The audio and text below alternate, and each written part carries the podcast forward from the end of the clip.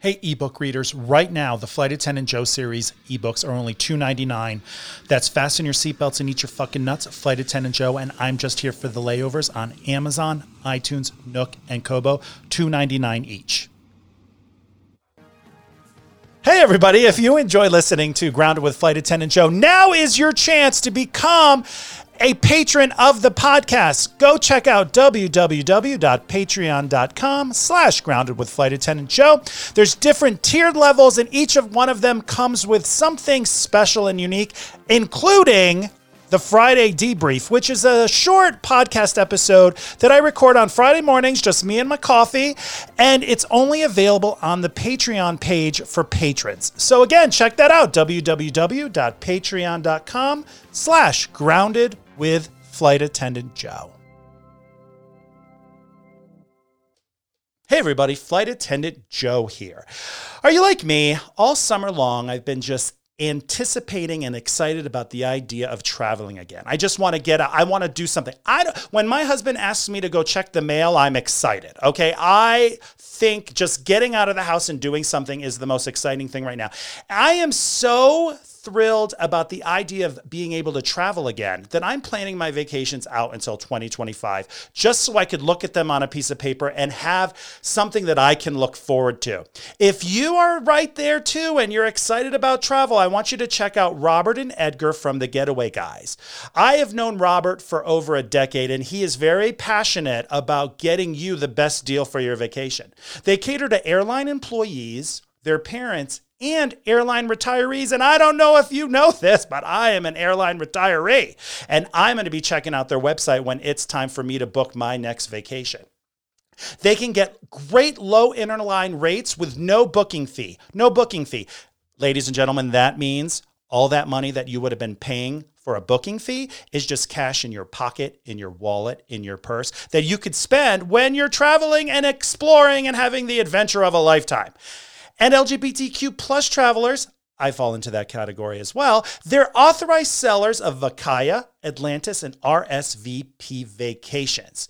They're a one stop shop. You could do everything on their website hotel, flights, car rentals, vacation packages. I want you to follow them on Instagram and Facebook at Getaway Guys Travel and then go over to their website, thegetawayguys.com, and start looking for your next adventure because they're going to be there ready to book it for you. Again, that's thegetawayguys.com.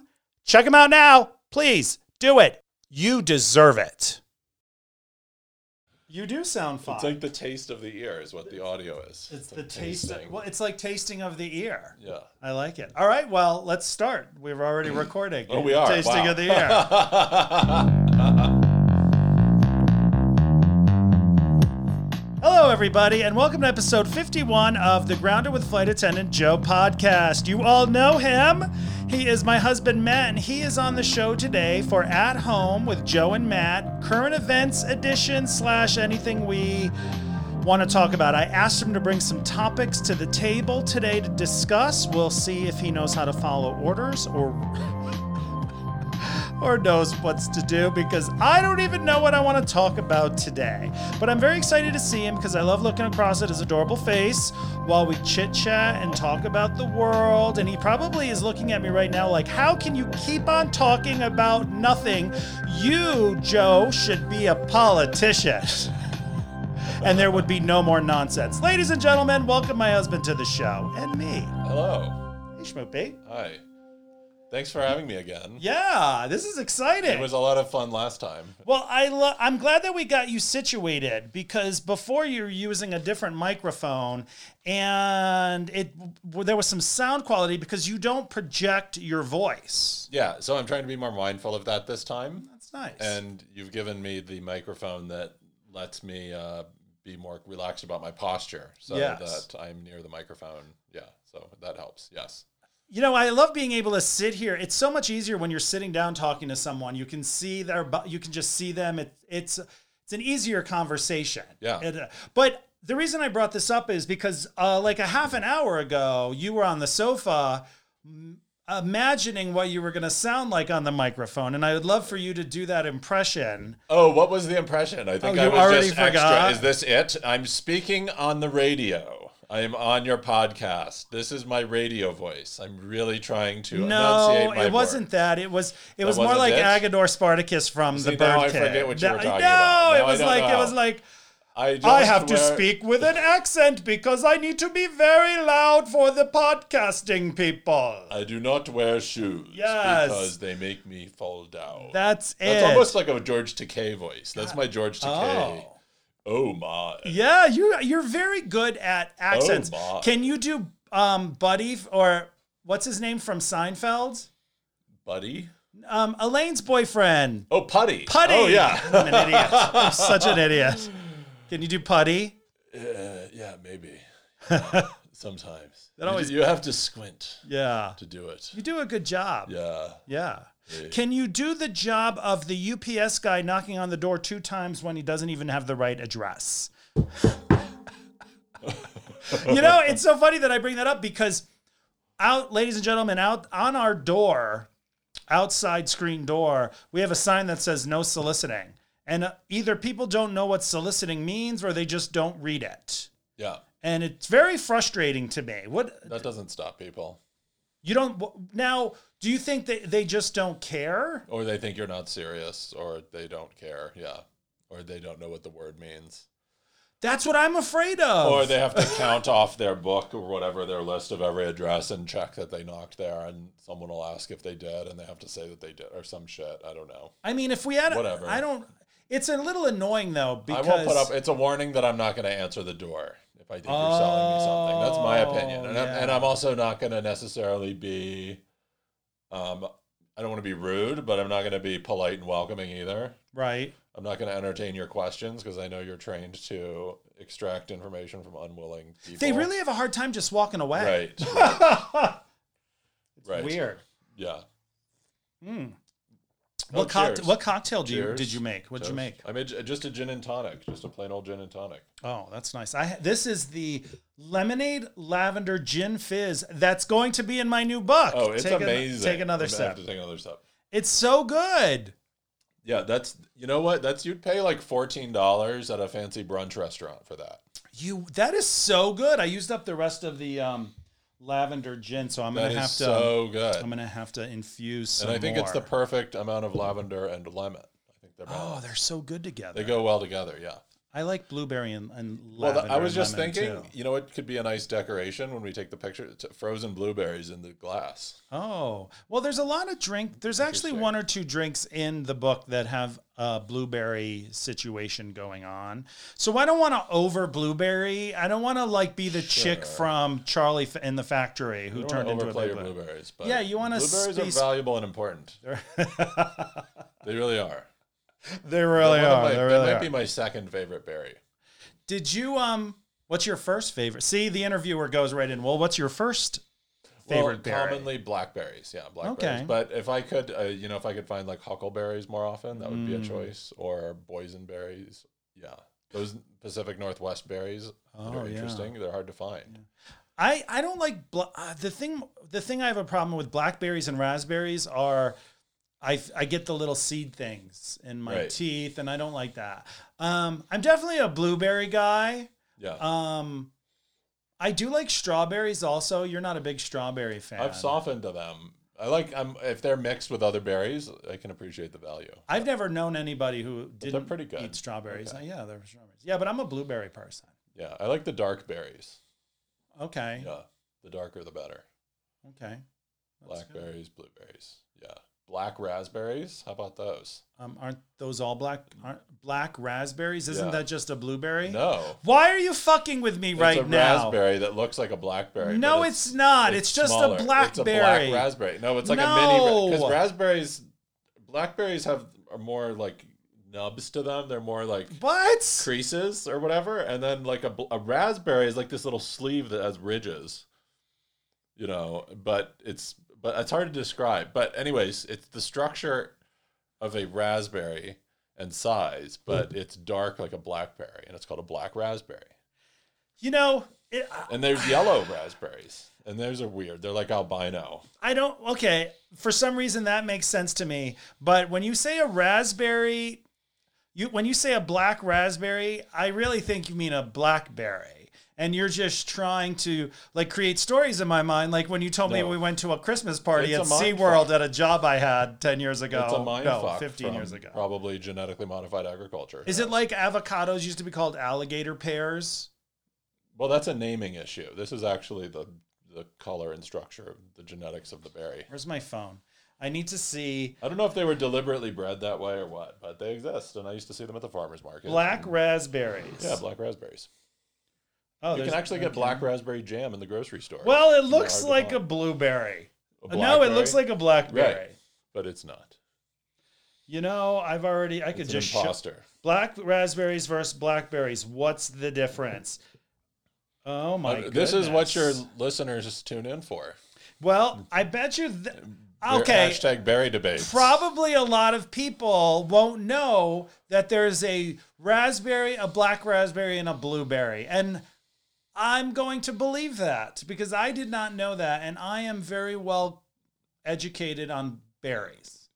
Not at all. you just have to pay attention to the berry. You worked in a berry field, didn't you? Pick berries or something when you were a teenager. no, I worked in a farm where I picked carrots What about the cranberry farm? Oh, you never worked there, but there was, was, that another boyfriend? No, no, no, no. You used to, or you lived near a cranberry farm. Cranberry farm. Yeah, where they flooded the bog and the cranberries in Connecticut. I think you're watching that commercial where they make ocean spray. I must be. I thought you lived near one of those places when we went to No. Hartford, and you were like, "Oh, this is the farm where the cranberries." No, are." the word cranberries was never said. It was just like this is the farm I used to work Oh, for when I was a teenager, Oh, and now it's actually a, like a development.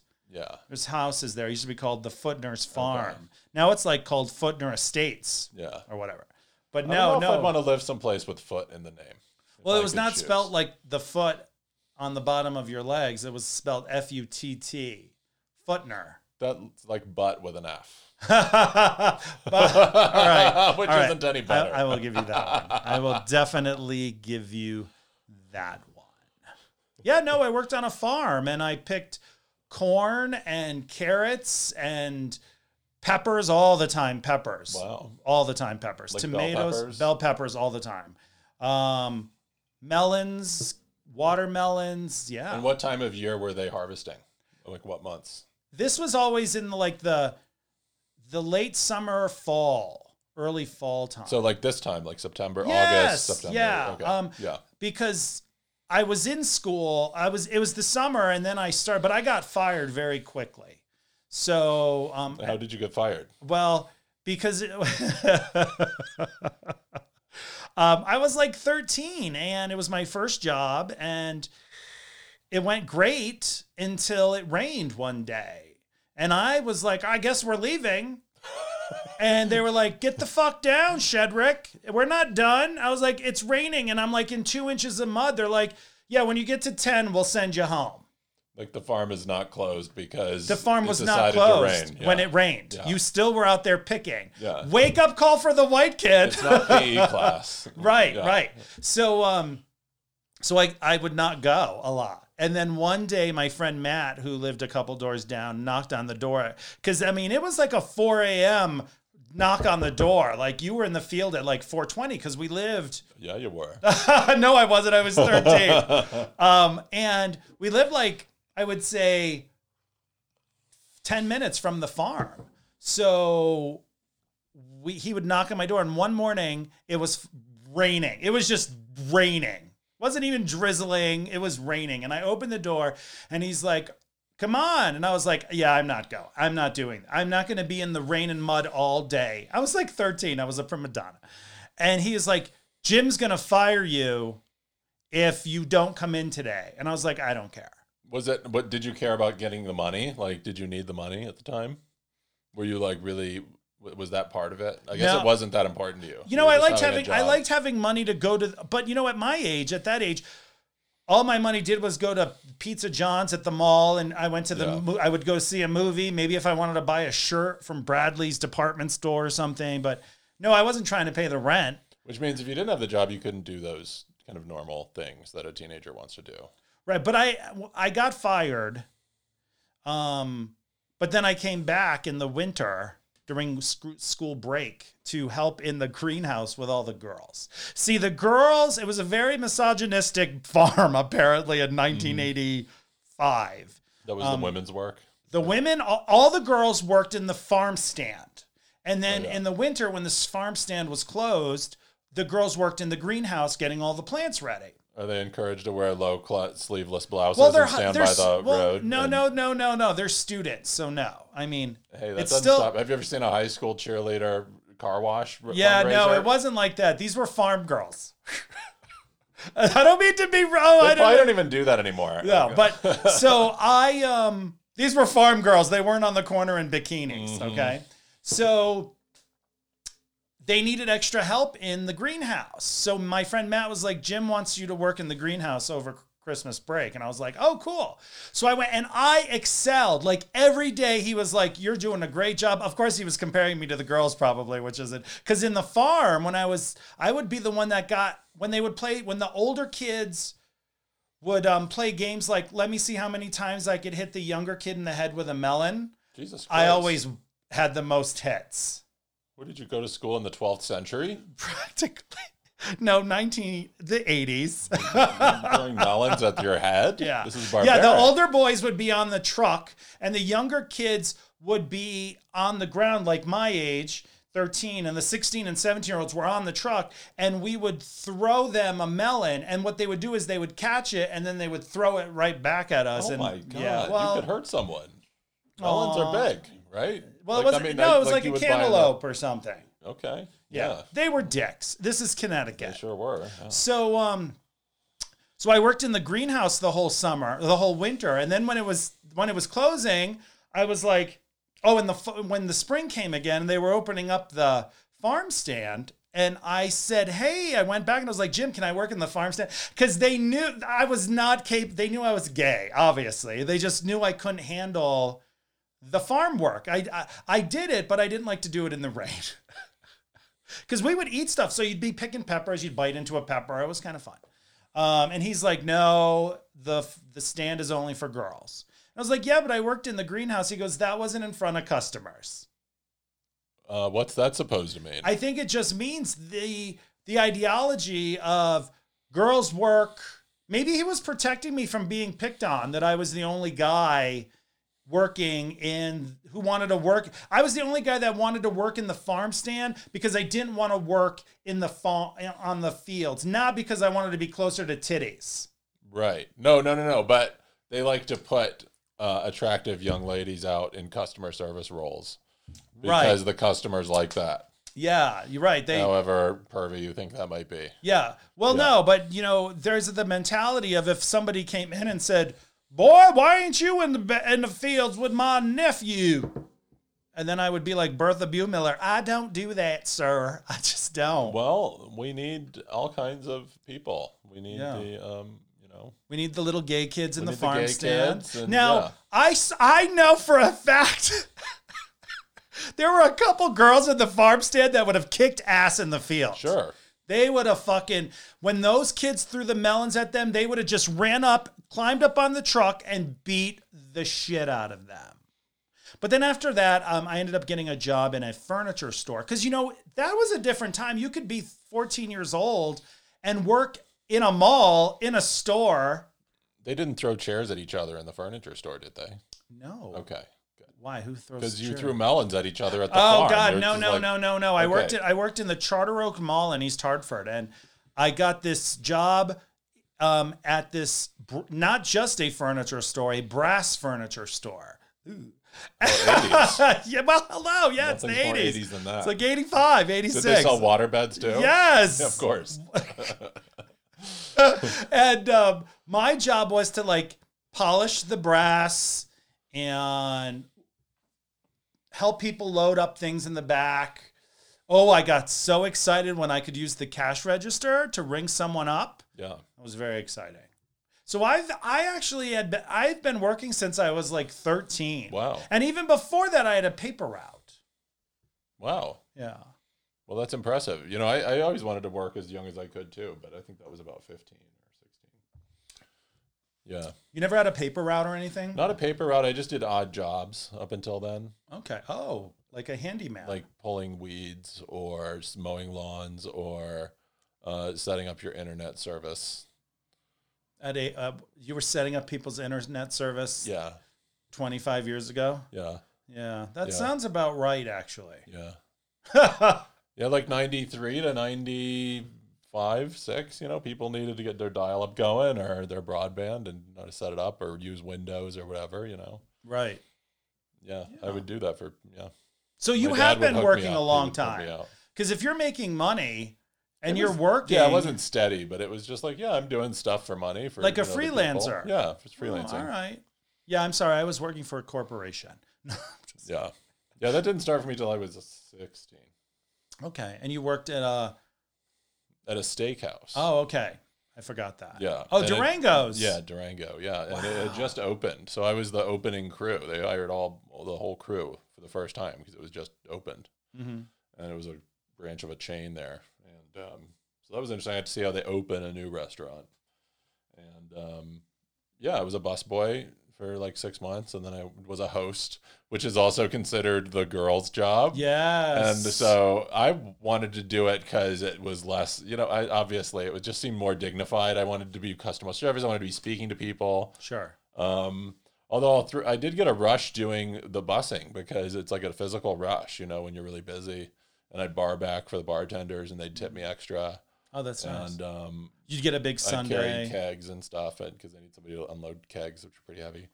So I'd still do that, and um, even when I hosted, but yeah, so I did the host um, with the ladies and the other gay boys, Oh, now and then I got, and then I moved on from there. But it was a good job for a year, and I, it, um, yeah, I needed the money. It was nice.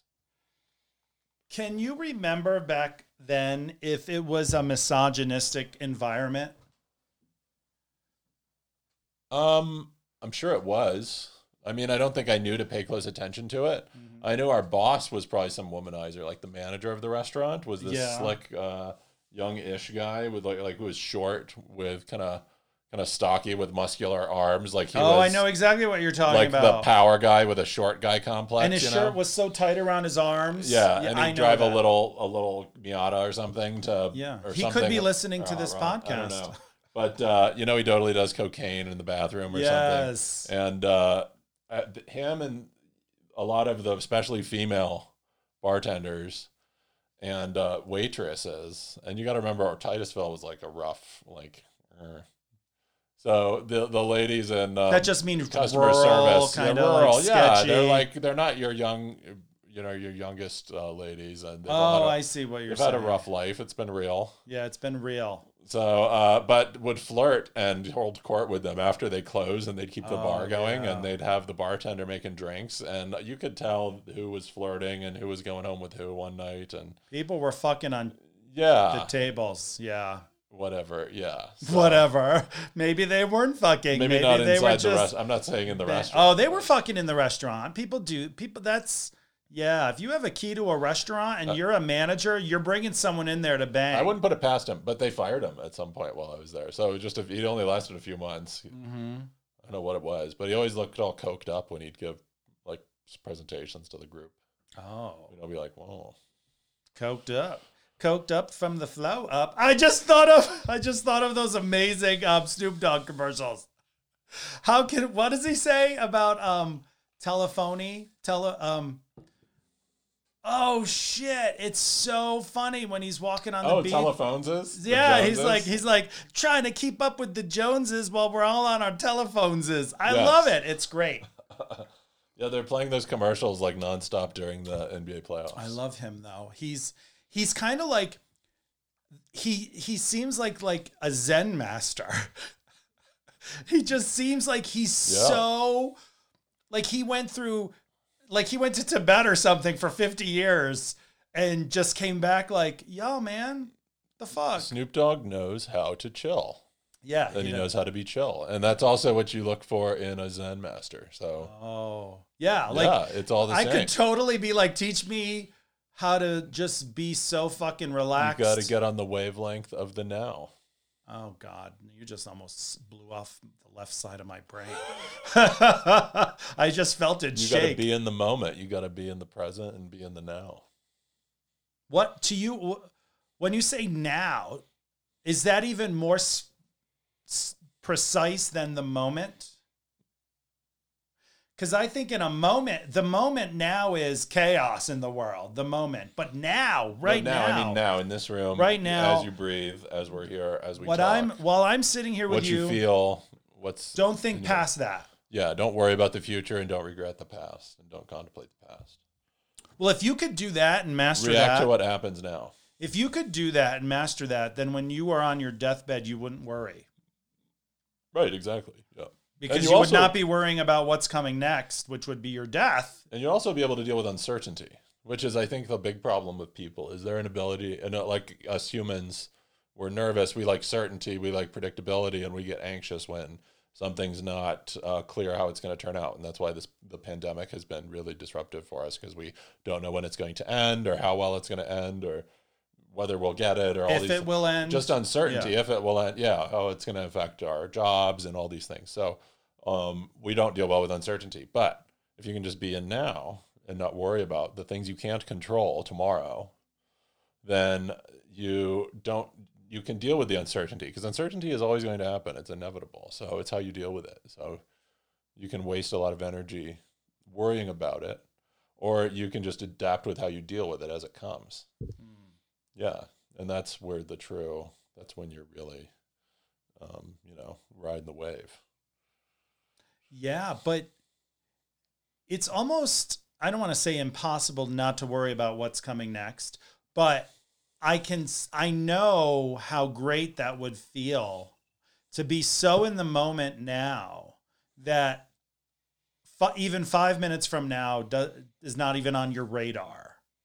You know, I talk I'm talking about I should get I should become a professor when and like I'm what I should be living in the moment and not thinking about 6 years from now, 5 years from now. That's Yeah. it's almost you know, now when I say it and when you say it out loud, it's almost laughable that people put that much time and energy into things that they don't even know will happen. Right. Or yeah, that you can't control if you could. So Right. what's the use of it? You cannot control. Like you could be driving to Target and something could happen. You hit by a Mack truck, and you're over here worrying about God. I hope I don't get cancer. No, because you got hit by a fucking truck. Right. You should have been living in the moment so that you didn't waste any time thinking about shit that you have no control over. Yeah. Yeah, Yeah. it's a good drink. Yeah. It's true.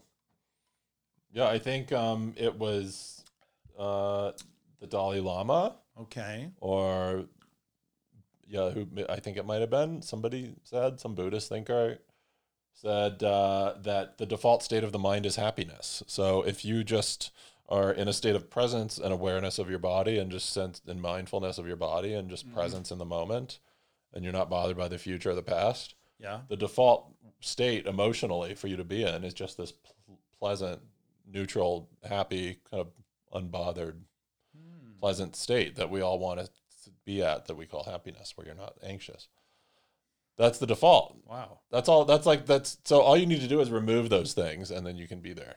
And that's what meditation is practicing you to do. And all those things actually make your default unhappy. Right. Everything else that comes in either distracts you from that and makes you worry or hope or rise your expectations or lower your expectations or regret something or So that's why the less we worry, the more our default happiness happens. Yeah. yeah. More worry, less happy. Less worry, more happy. Don't worry, be happy. And don't worry, be fu- be happy. Yeah. That actually makes a lot of sense to me. I, I agree with that a lot. Knowing it is one thing. Doing it is the hard thing. But if you can, but you know, if you can, if you could worry less, this goes into that topic I had a couple months ago about, you know, zero, three fucks a day, where you can only focus on worrying about three things a day. And make sure you plan out what you're going to worry about because you don't want to have worried about the burning toast, the cat got outside. All by 10 a.m. because then you only have one for the rest of the day. How many fucks have you used up today? Today, I don't think any. Oh wow. Today, I'm good. Yeah, yeah. I Oh, took a nap when I wanted to. Yeah, yeah, yeah. Um, but oh shit. that was my first time I forgot what I was going to say. It Oops. just, it well, just- did you have an edible? I did. I did. This is at home with Joe and Matt talking about current events while we're under the influence of cannabis. Let's use the name of what it is and not scare everyone by saying marijuana. yeah, a, a racist name. But can I Yeah. talk? Can you bring me back to what I was talking about? I forgot. We were talking about. We were talking about being present in the moment. being yes, and I can't even and do being that right now. happy. And the less worrying, the time you spend worrying, the more time you just spend. Yes, and the fucks given, chill. and And so the fucks that are given. if you can give less fucks and not worry so much, your body's going to force you to be happy because that's its. Yeah. That's what you're saying because I've to never heard this before, but it makes a lot. Well, no, of if you're just if your thoughts are in the present and your thoughts aren't carried away by worry or concern or self interest or uh, uh, you know thinking about the past or replaying the past or you know if, if you don't spend your time doing that, your mind just kind of is chill. Hmm. And you're generally emotionally unburdened by all that stuff. That's really all the stuff that where all your burden comes from. Maybe it's how you are when you're reading a book because when you're reading a book, you have to focus on all the words and your your mind my mind cannot wander when I'm reading. Yeah, So I can't be reading words and then thinking about what's happening next week exactly because that's just not. So Yeah. when you read a book, you're detached from all any other thoughts because Yeah. you're reading this book. yeah. Um You're in the flow and you're like the- identified with the book. that's like the closest I think I can come to to being Buddha. But imagine if instead of being carried along by the emotions the book is telling you, you know, if the book is a, a suspenseful book, you might be more tense. Okay, If yeah, the book yeah. is a um, erotic book, you might be aroused. You might, yeah. mhm. Um, so the book determines what your emotions will be because it's driving, right? Right. Uh, imagine if instead of the book, normally we have our ego in there, which is what worries and motivates and so on. What if you took that out? And what if you just had the sensation and the fact that you're alive and you're breathing and mm-hmm. everything's cool and you're safe? like a cat. And then you'd be like, oh, this is great.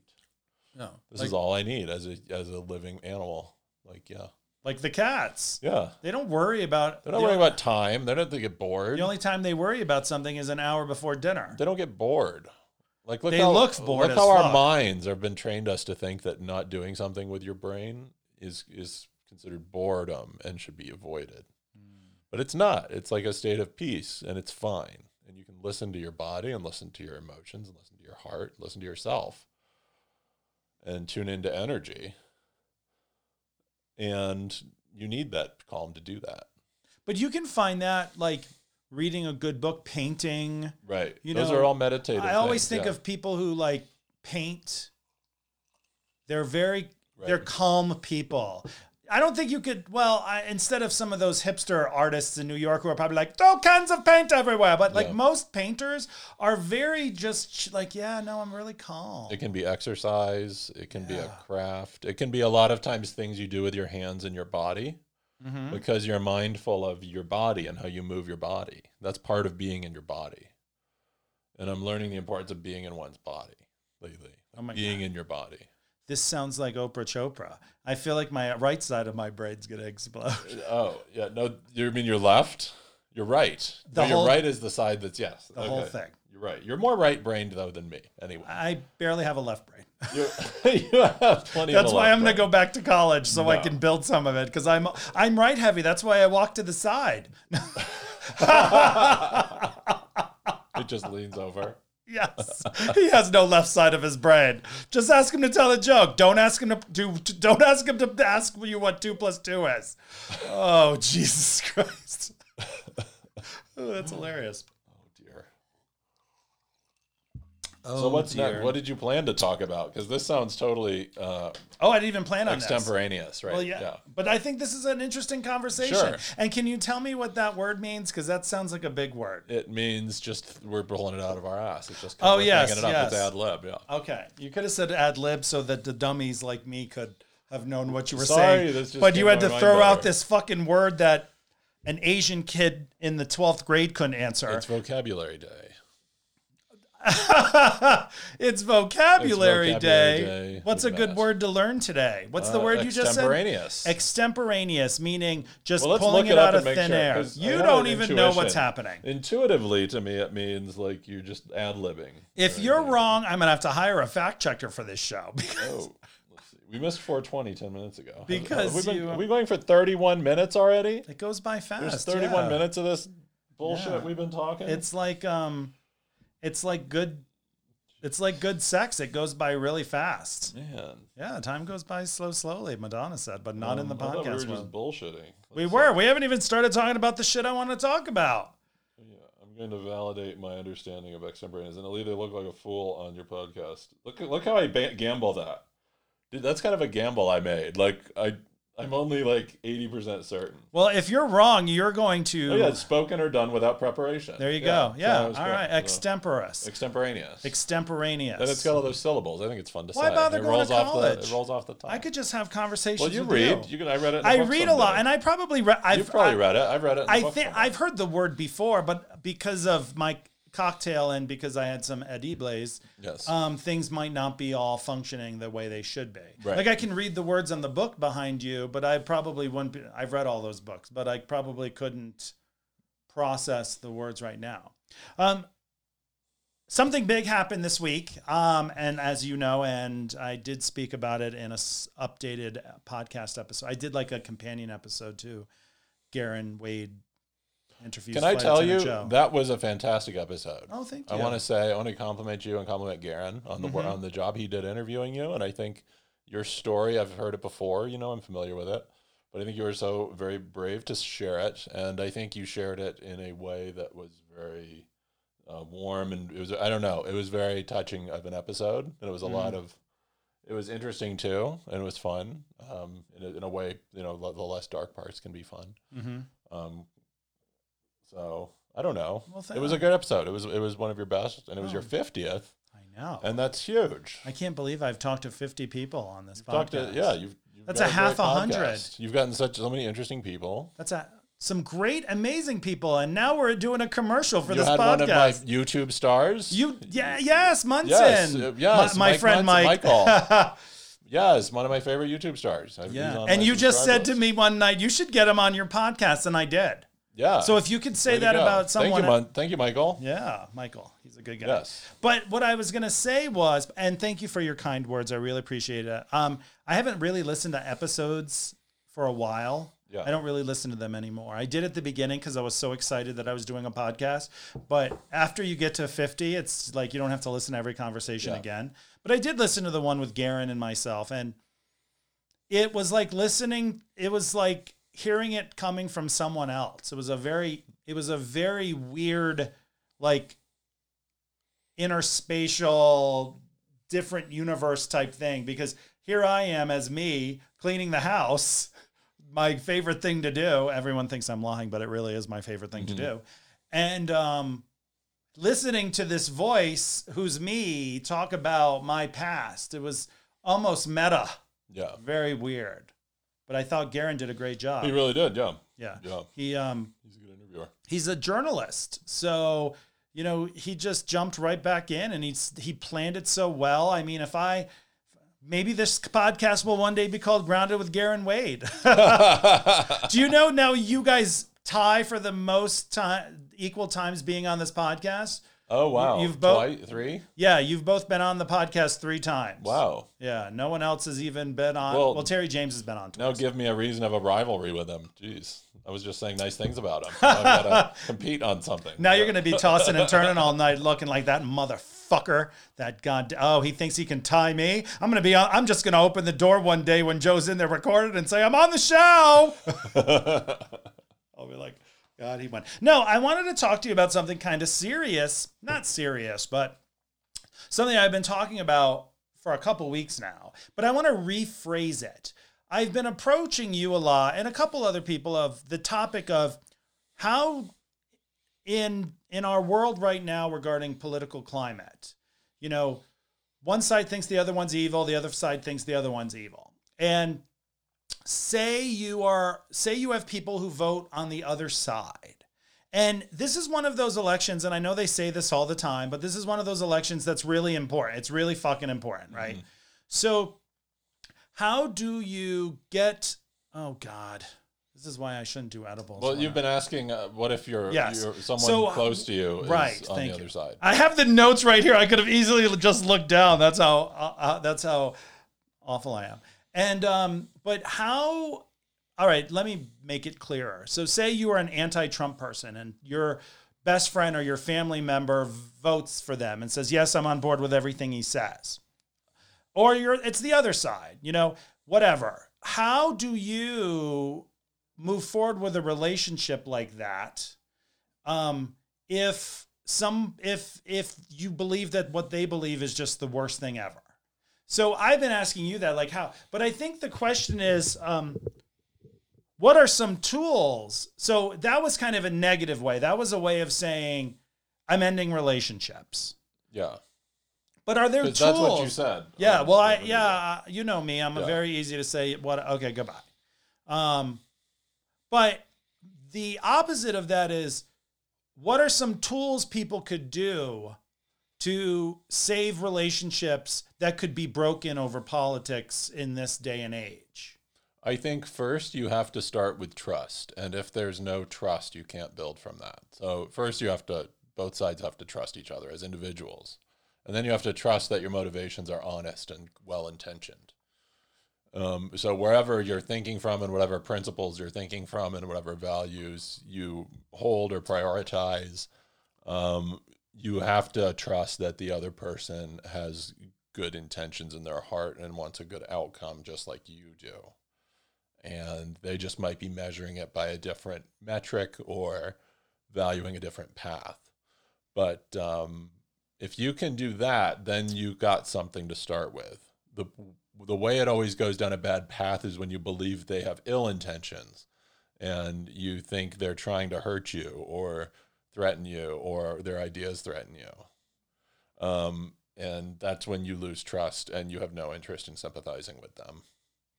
And that's what Donald Trump tries to do. And that's what he's been doing in his speech that he gave. You know, his acceptance speech was all about scaring people into thinking that Democrats are going to make your life scarier, which just sows mistrust, you know, and mistrust of the of, of us and with of our neighbor is what the problem is. I But think. do you think Biden is doing the same thing by saying if you vote for Donald Trump again, we're fucked? Well, he didn't know say that. He did not thing. say that. You know what? Maybe he should be, but he's not. And he's not because he's trying to appeal to a middle.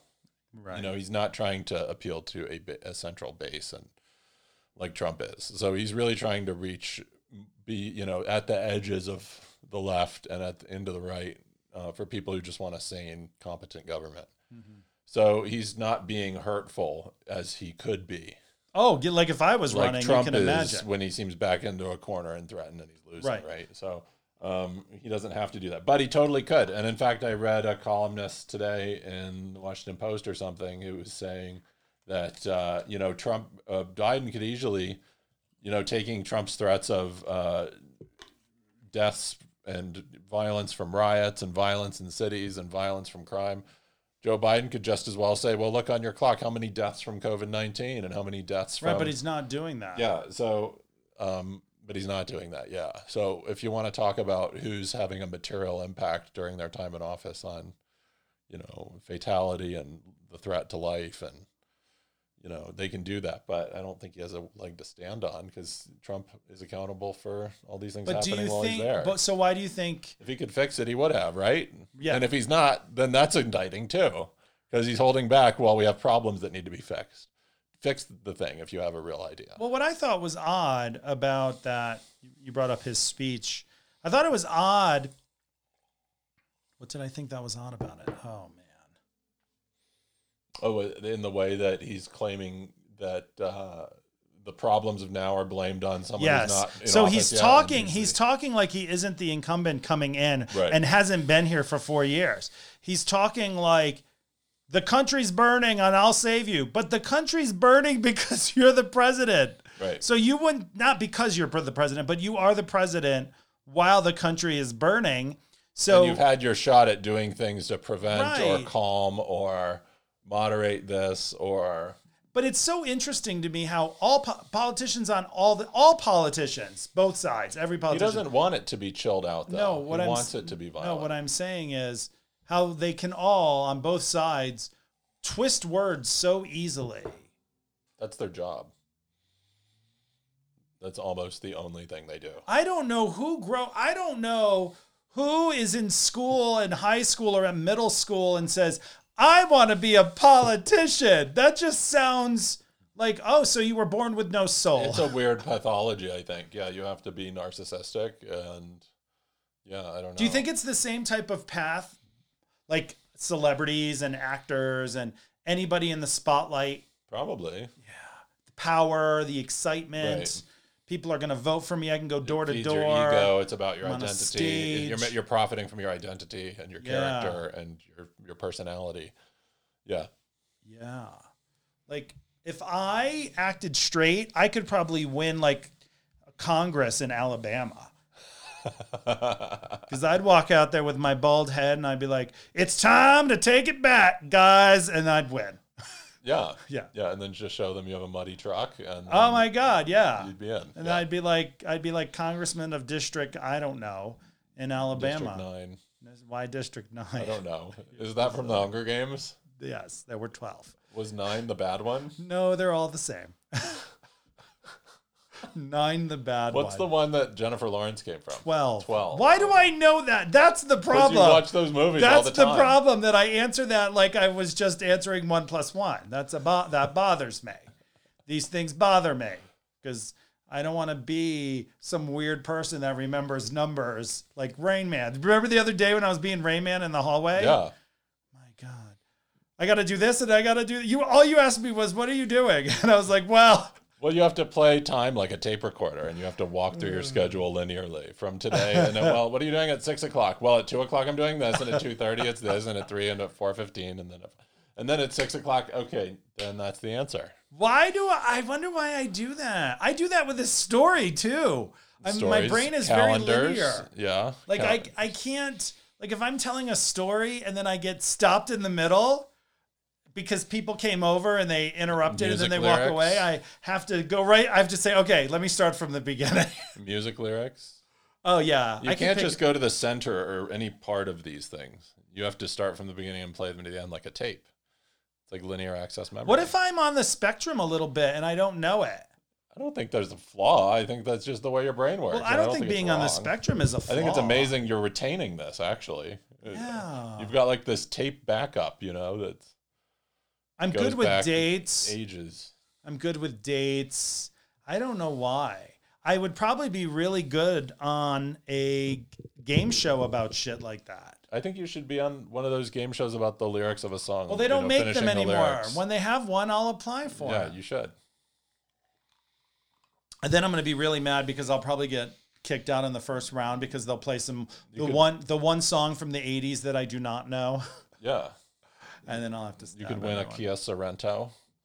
But getting back to that, that makes no sense, but I would sell it. Now, but getting back to that question, because I was asking you in it, like I was saying to you, how do people continue with those types of relationships? And I'm still questioning that. But it is it, I guess my question to you is, is it worth, do you think it's worth strong relationships and strong bonds are more important than beliefs? It depends on the relationship. I think in family, yes, you need to. Okay. It has, there's a higher bar for family, Sure. but they're not excusable, inexcusable if you're get sick of being around them, um, and it's being toxic in your life for some reason. Um, but I think there's a higher bar for family. Um, yeah, but for I don't think it's an excuse. I don't. I mean, yeah, if people, if you know, Marie Kondo, if it doesn't spark joy, it doesn't spark joy. so if that relationship is not sparking any joy, But no, it's it's based on, and you know we've been talking about this for weeks now because I keep every time I see something outrageous on the news or read an article or something. Well, I haven't been reading a lot online in the last few days because I took Facebook off my phone, and it's very nice. But I often wonder that. I often wonder that cloudy question that escapes you when you have had edibles and you're running a we- podcast. like we talked about, if um, if we find out someone who was very near to you was a big Trump supporter in a big way, in a really loyal in way, a big loyal way. yeah, like in a way that they're willing to take all the anti truths of Trump or something, Right. like an unmitigated, I'm all in for him. You know? Oh yes. um, Here's the toast. I, I actually can't think of a really well reasoned reason to support him anymore. I actually tried to do that, and I thought, what if you could? What are any reasons you could defend that I'd respect? And I like I can't think of any. Right. So um, yeah, it's not because you voted for candidate B and I voted for candidate A. That's not why. That sounds shallow. It's because for this particular guy, you have to have a really fucked up thought process to be okay with him. And I'm not okay with being friends with that kind of thought process. So that's why I'm done with you, actually. It would be like Scientology. It'd be like having a friend who's a Scientologist, and you would be like, "I don't get anything you're talking about." And you mentioned Right. this word the other day, core values, like the core values of someone, where if you are like a pro-lifer and a pro-choicer person, probably a very hard way to have a friendship. I don't think so. I mean, how often has that come up, though? Well, I don't know. One thinks you're killing bi- human beings, and the other one thinks you have a Well, choice. that goes to how uh, important, how close that is to you on a daily basis. Like if you wake up every day imagining every abortion that's happening every then 90 you don't have any pro-choice. then you can't have friends. Yeah, you're just Sure. you're A and B. You're crazy. But um, if you can just say, "Oh, this is how I'd rather things come out, and this is how I'd rather things come out in courts and laws," and um, to support one or the other, and even have strong feelings about them, um, I think is fine as long as you don't make it central to your friendships with people. I mean, Okay. you can have, and it, it it means that you get something else out of that friendship that's worth doing that. So Right. there's got to be a, a value to that friendship that goes beyond just venting and agreeing and nodding your head at everything. right. And maybe even better, you can have a friendship where you can actually talk about that face to face and still respectfully disagree and actually learn something about each other, mm-hmm. actually open your mind, and still not agree at the same process at the end of the day. Agree to disagree. Yes. And that's actually the best outcome. That's what we're losing right now. And people can do that if they start with a basis of trust and respect of each other. Right. And we don't have that. I can't agree to disagree with you if I really believe you're evil at heart. And Right. yeah, and that's where we are. That's where nobody. There's no trust. right. Right. The trust has been smashed to the ground. Any any little bits of it have been um, just crushed. But yeah, I'm so fascinated with the idea of that. And I know for days and days you were like, "What do you know someone?" And I really didn't. I was just like I just saw something on the news one day that I, Donald Trump had said, and I just remember thinking, "Oh my god, how would you manage how could you have a relationship with someone close to you who would believe that?" And I can't remember exactly what it was, but it was one of those moments where I was like, how would you be able to call up your friend and say, "Hey, did you just see that?" When it it's the craziest thing you've ever heard, or or whatnot. Like, at some point, the relationships I think change. So I was just interested by that idea, and you were trying to like pinpoint, like, well, is there? And I'm like, no, no, it's just not. Don't think of me in general. Think of everyone. Think of the dude next door. But I don't think you can have a general answer. That's the point. It's like every relationship is going to react to that division in a different way. Right. Oh, I think you thought I wanted an answer. And there's a whole, well, why would you ask a question if you didn't want an answer? Well, it's not a question. It's like kind of a idea question. Okay. Yeah. Like I should have probably said way Was back. it a like- rhetorical question? Yes. Okay, then I won't answer it, and you're fine with that. or you could uh, you could talk about it and say, well, I don't know if that's the way it would go, and I don't. It's hard, Joe, because you know everybody's different, and I'm going to talk like this on the podcast, and I'm going to answer that I don't know. Everybody is different. um, so that's why it's interesting to me. How many edibles did you have? I had two, which Taint, my guest a few weeks ago, thinks my mind is melting right now. he was great.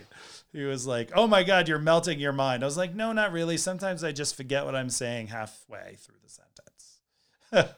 Did you bring any conversations? um. You talked Yes. about a word or something. Okay, so my number two word. Here's my other vocabulary word. Okay. I wanted to bring.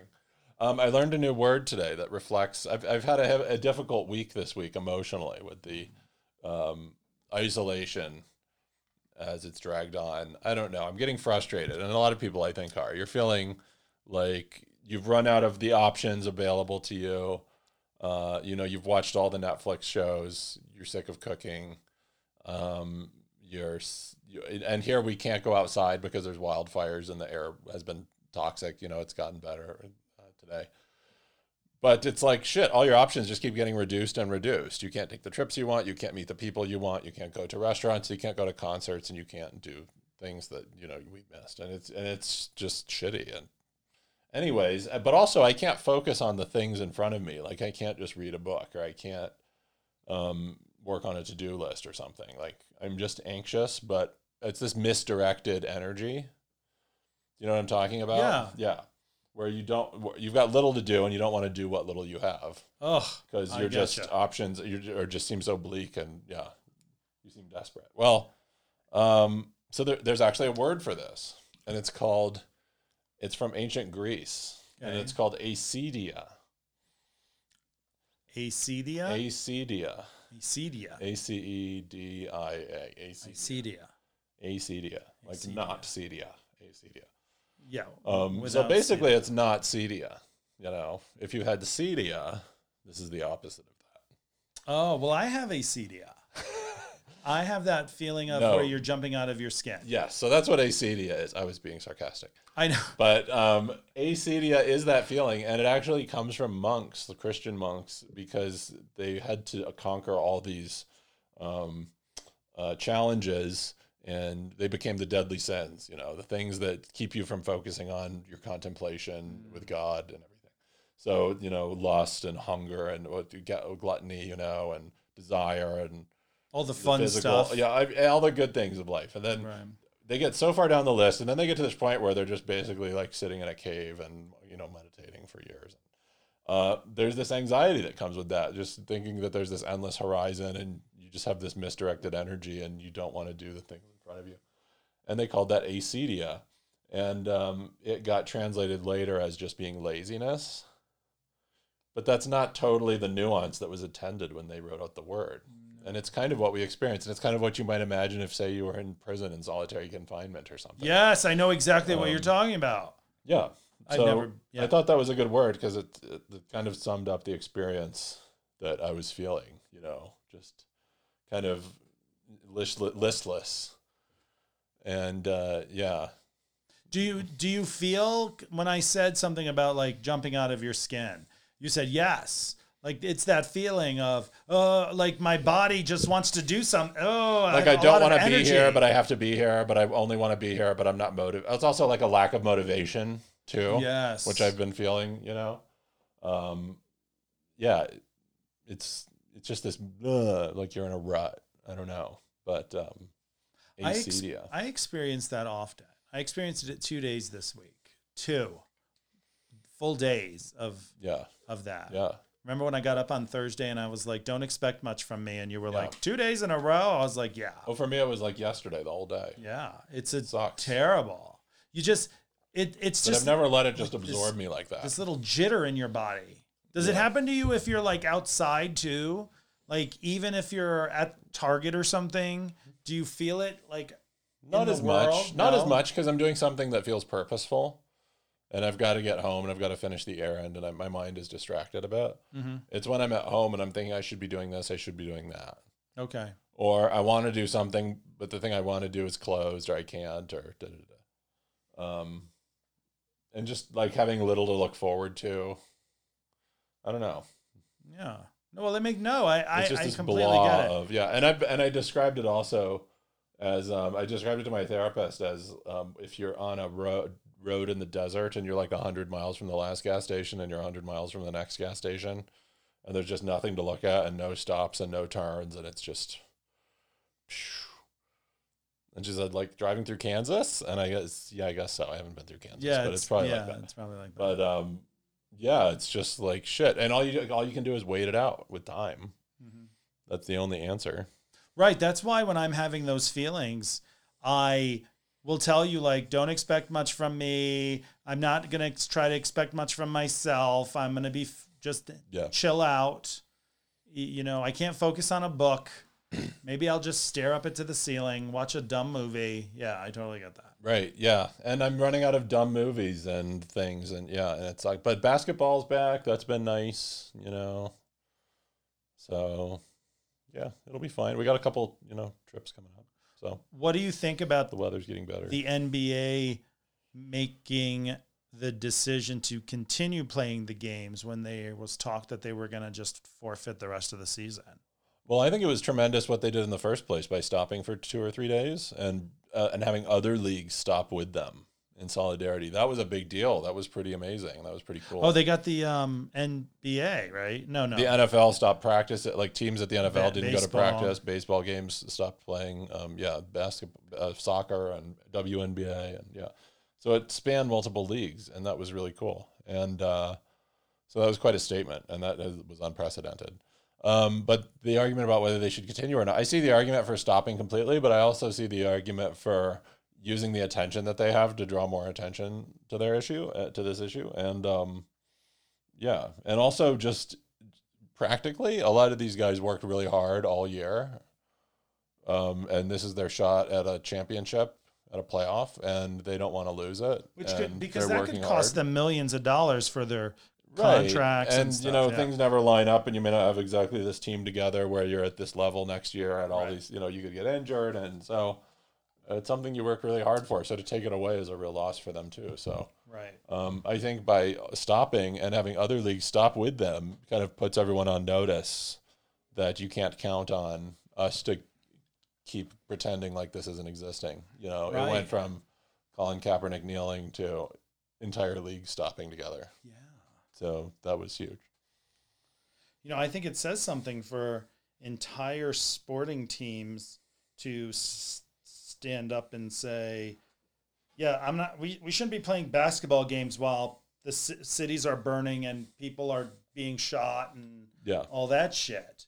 It's I have that same feeling when God damn it, my glasses. I have that same feeling when I have to be when I try to be funny on the flight attendant Joe Instagram page. I think there's 8,000 flight attendants at American Airlines just lost their jobs. Who the fuck wants to read my meme Yeah. about something? How do you do that? I don't know. comedian? It's difficult. It's it's hard. and it's Um, hard for your audience of, of largely flight attendants. Well, I'm not going to mock anybody being furloughed, No, of course not. but just the idea of but emotionally, it's hard to make fun of the industry when a lot of people are Right. leaving it it's hard to. ma- Yeah, yeah. voluntarily. Yes. And just even in the state of the world, like it's this weird thing when you're in that comedy environment.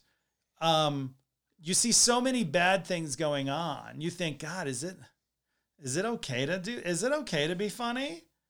Um and then I have to remember like there's so much darkness on social media that yes, you do need to you do need something where I'm flicking through Instagram, I'm like, fuck, this person, oh Jesus, oh that's hilarious. Ooh, I needed that shit. All right, let me keep moving on into the, all the dark and sad stuff. People need to laugh. Yeah. People need to laugh. But it is a very it's it's a weird feeling when you do focus mostly on flight attendant comedy on social media and it's it's really a bad place right now for flight attendants Yeah. Yeah.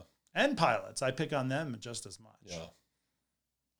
Well, I had another topic. You told me to bring another topic. And it also has to do Oh. with basketball. Okay. and it has to do with the NBA bubble. Um, the I've been reading a lot about analysis uh, from like uh, statisticians and economists and sports experts about how play has been different in the bubble, how the environment changes the way the games are playing out. Just the nature, you know, they're doing as much as possible to replicate the environment of a normal NBA game. And they've got the for TV, they've got the crowds on the screens, and they've got crowd noises coming in.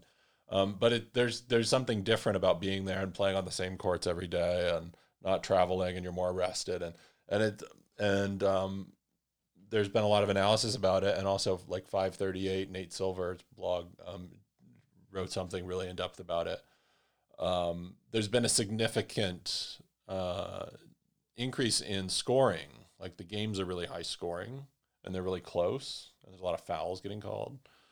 And oh, um, yeah. why is scoring high scoring happening? And uh, there's like shooting percentages are significantly up from normal games, and uh, it seems to be the environment favors shooters, really good, you know, shooters, and how well they make the percentage of their the shots they take in basketball. in basketball. Yeah, and um, I said that because I imagine somebody clipping off shooters and making all their targets or whatever you said, and then all of a sudden, yes, yes. So Okay, I had to make sure we said basketball. anyway, so it favors shooters, and um, they are trying to see is it disadvantage the defense or what's going on, and yeah, so what they think happens is you're more rested, and also you're familiar with the court because they're playing on the same court over and over. They're not mentally adjusting to the environment they're in and the space and where this is and that is and how far things apart are. Yeah. apparently that's a big part of mentally getting in you know that mu- muscle memory of how you shoot a basket and get it reliably. Different stadiums have a different feel of the space around in them. And uh, when you can play in the exact same spot over and over you can get used to it and comfortable with it where you're not relearning it. Um, and also it's quieter so you can focus a little more Sure. and um, yeah, there's the the officials are calling more fouls, so it's letting people take more free throws. So if you're a good free throw shooter, you can and you have a good free throw percentage, you can score more. So But why do you think that's happening? well, they're calling more fouls because they can hear more action and they can be more focused because there's Oh, not okay. crowds and they can hear every insult or every you know bang with you know muscle you know your shoulder hit somebody or whatever. Right. They can be more attuned to that um, because there's not as much distraction in the background. So if they hear you say fuck, if you're a basketball player and you're like fuck, that's a foul? No, but if you say some guy "fuck you" or something, or you know, Oh. what the- you know, what are you doing? Or I'm gonna that's- fuck you up, or Oh, something. Like if you were like looked threatening to another player or something. Right. Well, that's bad Um, sportsmanship. That's right. That's a technical foul, and you're you're unsportsmanlike conduct. Yeah. So they listen for that. And if you say that to a referee or a coach says that, you know, these things happen. People get emotional, and sometimes people say it under their breath, probably, and get away with it. Sure, because the crowd is screaming constantly at a basketball game. Right. I bet you they don't hear anything. Right. Yeah, that's interesting. Do you think, think that's, that's good for the game? Do you think that makes the game more honest? I don't know. I just think it. No, I think it is what it is. I just think it's interesting. I just think, you know, it's better that they're having this than not having it because I think they've done an excellent job of doing a safe environment. They haven't had any cases of COVID 19 Mm-hmm. They've been doing this for a month now, and and uh, the games are fun to watch on TV. They're exciting and they've been really good, and uh, I'm glad they're having it. Um, But do, but do you think that because there's no noise, so that the judge, the judges, the referees can hear everything, it makes the game purer because there's no inter, there's no interference in everything. no, I think it's arbitrary. Interesting. I think it's arbitrary because otherwise there's disadvantage of having a live crowd. What you're saying is pure. Okay, well then nobody should be there live, and we should have all the benefits of a live crowd gone so that it's pure. No, yeah, that's what I was asking. no, not at all. It's just different, Okay. and you need to know the difference, and you can also adjust to the difference if you know that. So I'm just glad they're playing, you know, and and if it comes with this difference in dynamic. We can all say, "Huh, that's interesting." Now we know exactly how much these things contribute to games Yeah. by removing them, we can see how much home court advantage or crowd noise or travel, the effect of travel. You know, these guys aren't getting on planes and staying in unfamiliar hotel rooms and they're not tired from that.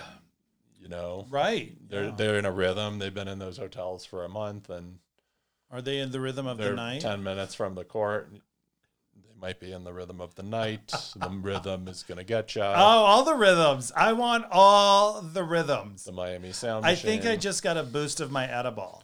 Oh, good. I felt it because that's why I started picking on um, the rhythm of the night. Yeah. The Well, they probably listen to a lot of Gloria Estefan. I mean, that's what you do in Florida Well, this is Orlando, not Miami. and Orlando. In Orlando, I think they listen to like I um, did Blink 182. Do they still listen to Blink 182 in Orlando? Because that sounds hilarious. Probably not. Not since I, 1998. I, I don't know. Orlando's a mess. don't know. I think of Orlando as very 90s. yeah, yeah, But yeah. that was my time in the Orlando. So. Blink 182. I remember this girl I worked with, all she would talk about was Blink 182 and how Oh. much she loved them. And I was like, You're 30. oh, that's what she was. She was trying to look young. Get it together, lady. That's what the kids like, right? Oh my god, that was amazing. Probably trying to hook up with somebody. She younger. probably wanted me, and I was like, "Not today, lady." Probably. Okay, she probably thought I was gay. um, so I became Canadian. Congratulations. I know. I'm very excited about that. Well, I don't feel Canadian. I'm very confused Are with you the going to whole. pledge allegiance to the Queen? no, but Or I whatever might they say, do? "Oh my god, I have a queen now." This is very Hey, exciting. queen. I've always wanted a queen.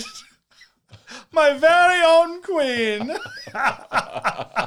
I could do with her what I please. I don't No. think so. No, no, no, that's terrible. Don't cut That clip sounds that. awful. That sounds.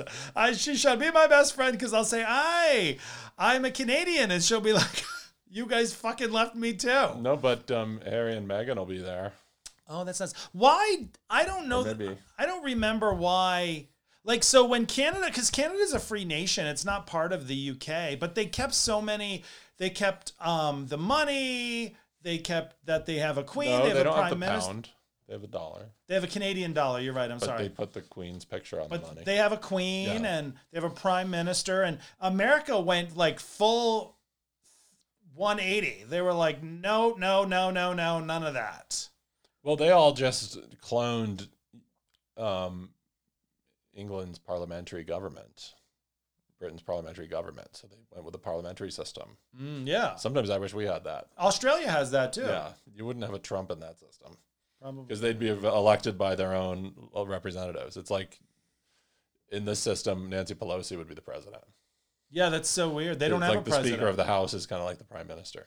yeah, that's and weird. um, so, but uh, yeah, they pledge allegiance to the Queen and all that stuff. I don't know. That's a choice they make, I think. And I remember reading something about how Australia decided when they would stop doing that or do that, or like they had a referendum if they should keep honoring the Queen or whatever. yeah. It's almost like this weird inform like informal thing. I don't know. They're part of, I think, the Commonwealth. I think they're Yeah. called the Commonwealth. But it, be, but um, is it is it true? I, not is it true? But now that I'm part of the UK Commonwealth system, does that mean I get to be from the United Kingdom too? Because I'm going to wrap up as many citizenships as I can. no, it does not. Oh. God damn it! Why? I, Don't get greedy. I'm greedy because I need a lot of plants to escape. Canada's pretty awesome. It is, it is. But no, I didn't know if, um, because if you're Canada and you have some kind of good deal with the England and Australia and I don't know. Yeah, I'm trying to I'm trying to dip as many times as I can into the citizenship pool. But I'm a dual citizen. That's Yay. so weird. But they're not make they don't make it easy. They send you the certificate. No, they send you the letter that says, Congratulations, you're a Canadian citizen. Now that you're a Canadian citizen, you need to apply for your citizen- Certificate that also says you're a Canadian Yeah. citizen. Um, Just send that in the first place. why Yeah. is that not coming with the letter? I don't know. That I don't understand that. It's like you're but and then at the bottom it's like all it talks about is you're a citizen, you're a citizen. You cannot use this letter to prove citizenship for Canada. I'm like, what the I I Yeah, what's the point? what's the point? Yeah. Like yeah, it's so it was really frustrating me because I was like, why wouldn't you just fucking send it in the same you're saving everybody time because now I can just get my passport. I don't know. I don't know. I'm already bitching about Canada and I've only been a citizen for a month. well, just well, that's the same government that's going to run the hospitals that you're going to go to. Oh Jesus! That are free oh, healthcare. Yes. Yeah. So we'll, we'll that get to see how this universal healthcare works out. Right. You'll um if we ever moved there. Yeah, But and that's my question. I was gonna say, would you consider moving to Canada? Oh yeah. Yeah. Yeah. Well, especially if I had a job opportunity, it'd be a, just a cool place. But Mm-hmm. um, yeah, just shit, shit could get a lot worse here in America, Yeah. and it's it's not great now. So Yeah. I don't mind having options. Yeah, I um I have no problem with I would definitely want to live in Western Canada, like Yeah, like just north of us, like in the Canadian Rockies. just the Canadian version of the West. I want the Canadian Colorado. Yeah. And there is a place up there that Yeah. looks just like right here. Yeah. But you're in Bingo. Canada. And I could say, Schmoopy, get the dishes, eh? And the weed's legal now, coast to coast. Everything's legal there. Marijuana, cannabis. I just said the Same thing. um marriage is just marriage. Yeah. I'm sure there's still crazies up there, Probably. but I mean, when you're living in the Colorado part of Canada, but now I'm like, I'm not. gonna- It took three years to get this letter. It's gonna take I don't know how long because they got us. Oh, and the letter was so confusing because the letter said something like, "Make sure your address is correct eh, on file so that we can mail you your certificate of citizenship." Then when you're filling out the form, there's no option to say send it to the, my address. Right. Well, so why do you need my address? Yeah. It's going it's weird. You know, unless they mail it to the consulate in Los Angeles and then they just mail it back to me. So that's why they I don't Well, know. Well, the good news is they have your address. So, yeah. But you would you would go to Canada with me? Sure. Yeah. Yeah. Sure, It's in the right not? circumstances. Yeah. Yeah. Yeah. And I'm not even saying I'm somebody asked me like, are you moving? And I'm like, I don't really have any plans to, but if we move towards Gilead, I'm gonna have to bounce. if you wanted to, it's there. Yeah. Yeah, now I can live in so much more land. Yeah. My- I just got even more what's the word I'm looking for? Um real estate. I can go all the way to Alaska, all the Now way you to sound like Donald Trump. I could go all the way to Halifax. I can go all the way to the Rio Grande. I can live in almost this entire continent. you could meet a polar bear. wow, dual citizenship is fun. If I could get Mexico, Schmoopy, we could take over the whole continent. wow. I don't think I can get Mexican citizenship. Well, yeah, Canada's cool. I like Canada. We should go up there. We should go up maybe Canada. next summer. We should do a yeah, big that would be adventure a up nice. That would be a good adventure. there. Yeah, up in the mountains. Yeah. I probably won't have my certificate of citizenship yet, but hey, I'll say, trust me, you haven't sent the paperwork. maybe 'cause you you're will. taking Maybe a you'll long be time. surprised. Maybe that goes faster. Yeah, Yeah. maybe. Cool. Well, is there anything else? Are we coming to a close? Maybe I the- guess no. This is is good. This is good to come to a close. Did we hit all the things you wanted to talk about? Well, I didn't really want. To, I I brought vocabulary words and news topics. I brought you you news did. topics, and I brought you non-political news topics. Actually, You brought topics about the NBA. That was Right. very interesting. And I want to thank you. I probably brought most of the politics up tonight. It's hard not to talk about it, but I don't think we talked about it a lot, no, it's fine. which is good because I need to I need to be careful with how much I intake. I think we all do. I think we all need to watch our information diet Oh, and realize what it does to our emotional state. yeah. Uh, and these are big issues that we can't uh, make change. You know, unless you find that way and you think of how to make change in the moment of what you do now and what you do today, Mhm. what you donate your time to or your money or whatever. Um, outside of that, you know, we need to just chill out and we need to not let it panic us every moment of the day, every waking moment. Well, because the more you worry, the less your body can go to the default of happiness. Exactly. So the more politi- poli- poli- poli- But Put you put do politics you you take, take action in. when it's useful and and it's effective. which means vote. which means you vote right. And you donate your time and your money. And I was thinking about to volunteering Things. Yeah. to uh, to the um, party here in the area. So being chill doesn't mean doing nothing. It just means doing what's useful. And what's useful is not worry. right, because worrying just does nothing but make you unhappy, and we want to be happier. Worry doesn't fix the problem. No, Worry doesn't do anything. Yeah. worry's a bitch. Can you agree? Oh yeah. Okay, because I know you don't like it when I Worry's call a bitch. everything a bitch. You always question me and say, no, worrying. do you, you'll say, was the rug a bitch? Is the rug really a bitch? Well, I, Well, it tripped me. when I it's met a you, everything was a queen. yeah, I got older and angrier. Yeah. I always um whenever I say the word bitch on this podcast, I if I'm talking to someone else, not you, because I know you know me and I call everything a bitch. But I was having a conversation, I think it was Real, and I was talking about my old manager at the airline, and I was like, she was a bitch.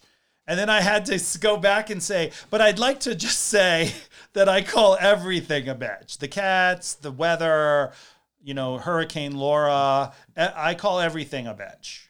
But I used but I used to call everything a queen. That does sound much better. Yeah. But um, I don't know. I think I I I might have coined the term "this bitch," like this bitch. I might not have, but I remember I was one of the first people to say it in like 2000. Like uh, with the italicized this.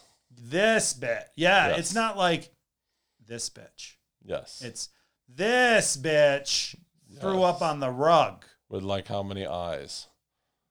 Okay, I have to say it. This 16, like Okay, 16 Jesus eyes. Christ, I'm wow. telling you, it's a lot of fucking eyes. That's a long word. this bitch is talking some stupid shit.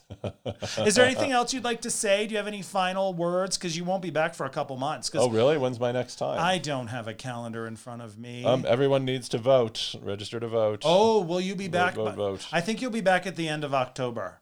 Okay. Well, So you know, you can vote remind- early, vote often, vote. Yeah, we're gonna vote the day we live in a state where they mail everybody a, a, a mail-in Yep. ballot, and we're gonna fill it out and we're gonna bring it right to the box and drop it off. I'm not even gonna bother with the post office. It's going right to the fucking box. Yeah.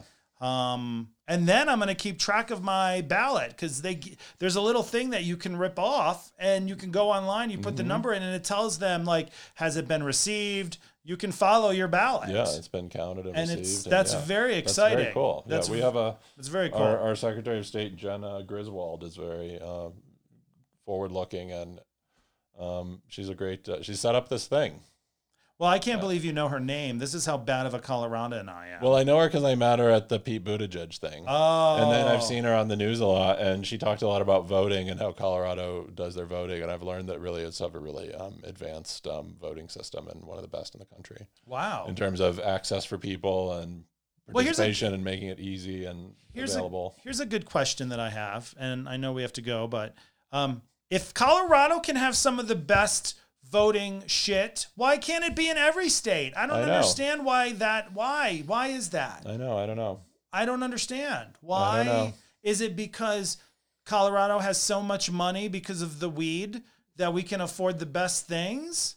I think I think Colorado is so cool. I don't know, but it's great. But shout out to Jena Griswold, and I think she's going to go places. I think she wants to be in a, in a bigger office someday. What are you working in her? Are you going to work No, for her? I th- I think she's uh, going to go places. well, what if I want to go places? you can go places too. I want to put my name on things in front of people's houses. but you know, people like will listen to your podcast if you become a politician. All right, so I'm already out. What have I ever said that's that bad? I haven't said anything compared to some people who actually have a stage, who actually are in politics. I don't think I've ever said anything that bad. My books, maybe. well, start with the mayor and move that bypass. What is the smallest, what is the lowest job you can have in public service like that? Is it the mayor? Oh no, it's something. Usually, it's like you know, soil and water district representative. And is that a voted position? yeah there's things like that or you know uh, waste disposal district Oh, that doesn't sound good. or whatever like these odd little boards that deal with um, environmental issues you know the air pollution board Yeah. you know I would be a good mayor. I would love to have like Yachats, Oregon, like a small little town where there's a great brewery that I go to every Friday night, and then everyone's like, "Mr. Mayor, uh, Mr. Mayor, it's thank you for helping with the bypass," and then I say, "Oh, no problem, no problem." And then you say in your Agador Spartacus voice, "Please step away, step away from him." so really you want to be in a job where you're adored and you're the center of attention in the big town Now, have you just met me? or is this like did I just invite you in and you just woke up from 16 year? Like like that's the funniest thing you've said. Z, you're so good. You're like one of the funniest people I know. Like who would say that and make me laugh? Remember the other night when we were high Oh, and, yeah. and you said something we were talking about when we got I have a singer together. We got together and you were like, "Oh yeah, you just knocked on the door. Hey, I'm Joe. I have no place to live. I have no, No job. house, no I have no job, no- nothing." no and you Yeah, said, sure, "Come fine. in. Come in." come in Come in, Move I'll help you. move in all your stuff Bring your cat. back up your truck Bring your cat Let's with you. everything. That was Your one of the funniest things. We were at a restaurant and I was sitting outside and I was already loud because I think I had like two or three edibles and I was drinking. I drank that entire pitcher of sangria. I was a train wreck. oh yeah yeah yeah. I was a train wreck. And I was just, I remember when you said that, I laughed like not much sound came out of my mouth, but my entire body was screaming at the top of its lungs. yeah You're very funny. funny. You're very funny, Shmope. well thank you You're welcome. You're I get welcome. funnier the more edibles you eat. Yeah, that is definitely true. Like, I think at one point I said, You should have a special on Netflix. You're hilarious. And then the next day I wake up and I'm like, Well, did, well I hope you didn't think I was being serious. But you are very funny. You're very oh, funny. Oh, thank you. You're very, you have a very dry sense of humor. But when I'm when I have edibles, it just makes it even funnier. I think you're learning to tune into my wavelength. Wow. You're just dialing in. Wow, if that's the case after 16 years, the next 16 is going to be fun as hell. Yeah, well, Yeah. If I so. don't drop dead. Jesus Christ. I know it's crazy. Do you have anything, any last words before we ab- embark and leave the room to go into the living room? nope, I don't think so. no. It's been fun. Any last, no last questions? All last right. questions? I don't know. I didn't even think you, of you, any. You asked me a question from your game last time, and who Oh yeah, on the flight? you picked the Australians. I'm afraid I would never ask you that question again. That was hilarious, though. I'm going to ask you this question though, because it bothered you when I asked you the last Uh-oh. time, and you Is said this one of those? What is the most? What is the number? You said one? that's the dumbest question I've ever heard because it's not humanly possible. But I'm going to force you to answer it. So if you could go back in time, right there, you're like, you've lost me because we can't. How can I answer a question when it's so not, there's no truth at all that can happen? But I'm just going to ask you to play along. If you could go back in time, so you've you've lived through the Trump four years, the first four years, hopefully Yeah. the last, and you lived through the eight years of Obama, which we felt were progressive and going in a good direction. Would you go back to 2008 and have McCain win the presidential election to avoid having Trump? So, meaning, would you give up Obama to get rid of Trump's last four years? Shit. When did the Affordable Care Act pass? Was it in his first term or second term? Oh my God! Should we ask? I think it was his second term. I can look it actually. up. I have a I phone. think it, I'm pretty sure it was his second term. So if he wasn't there, we probably wouldn't have had the Affordable Care Act When in did his second the term. affordable- Oh, I think it was Act also start? because the Democrats had 2010. to take Congress. Yeah, so it was his second term. 2010. No, 2010 was Oh, his first, first term. term. Oh, okay, so his first term. So he could have passed it. So we'd have gotten that benefit even if McCain came later. No, no, no. McCain and Obama went head to head in 2008. Oh, you mean no Obama at no all? Obama. Oh, to no get Obama rid of ever. Trump, to to not have this experience for four years, would you go back to 2008 where McCain won and there was never an Obama ever? No, I would not. No, I would not. I think it was important that Obama won. I think it was important that we had a younger person. It was. I think it was important that we had a black person as president. Um, I think he was a great president and a great person and a great example of character. And I think John McCain would have been also. Oh, yeah, but I, like think John we're McCain. sorely lacking for younger leaders Yeah. and examples of leadership. And you know, here's an election. We've got two old white guys in their seventies. Yeah. Um, but uh, yeah, so we need more of uh, people, you know, who are young need and more- different, and Pete Buttigieg is in. yeah, and Yeah. Andrew Yangs and those kind Yeah. of people. Yeah, So you would not erase Obama to erase Trump's history No. as president. Okay, that's a good answer. no, because you know what? There's no guarantee that Trump shit wouldn't have happened anyway. Maybe it would have happened sooner. Yeah, so Yeah. Yeah. You don't know. That's a maybe uh, something worse would have happened. That's one of those know. crazy questions, and I know you have a hard time answering it because it's not based on any reality. Because the first sentence is, "Imagine you could go back in time," and you're like, "I'm leaving," because It's also not useful. Like, how does it guide to do something in the future? there's no no. It, some of my things that pop in my head don't make sense. It's just navel gazing. It's whatever that means. Is that a third vocabulary term today? Navel gazing. It's like when you're stoned and you just look at your belly button for hours. Okay. Yeah, I do a lot of that even when I'm not. So these questions. But that question came, I was like, oh, because you know, I think it comes from my obsessions with alternate reality, like books, you yeah, know, you like that. like the what if what if the Germans won World War II, like the that TV show, the um, the Man in the High Castle, and what if what if John F. Kennedy wasn't shot, and what if the Challenger didn't explode, like all these other possibilities. When something big and huge, drastic happens in the world, in my mind, I think that's a point in our universe timeline where it's split. What if the asteroid didn't hit Guatemala and knock out the dinosaurs? Well, we wouldn't be here. Would I we mean, like- or wouldn't we? Or would someone else be here? Or would we look Well, like I don't think we would be animal? here. We probably wouldn't be here because they had been here for millions and millions. We've only been here for like two hundred and fifty thousand years. Oh, They've yeah. been here for millions We and millions of years. So we would not be ready, and we wouldn't have had the opportunity to crawl around and then grow They'd up be eating us, yeah. because they would be eating us. So Yeah. you want to fucking blow up all your brain? Think about that. Like we are ha- we are an accident because this planet really belonged to the dinosaurs. We are the accident that an asteroid hit. That's crazy.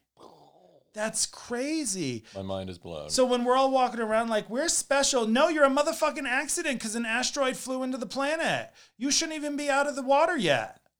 Because in the amount of time we've been here is like a fucking ten seconds in the time the out the not even maybe like a minute. Oh, that's more. But we've been here such a small time compared to how long the dinosaurs roam this planet. Well, I'd love to talk about this for a few more hours with you.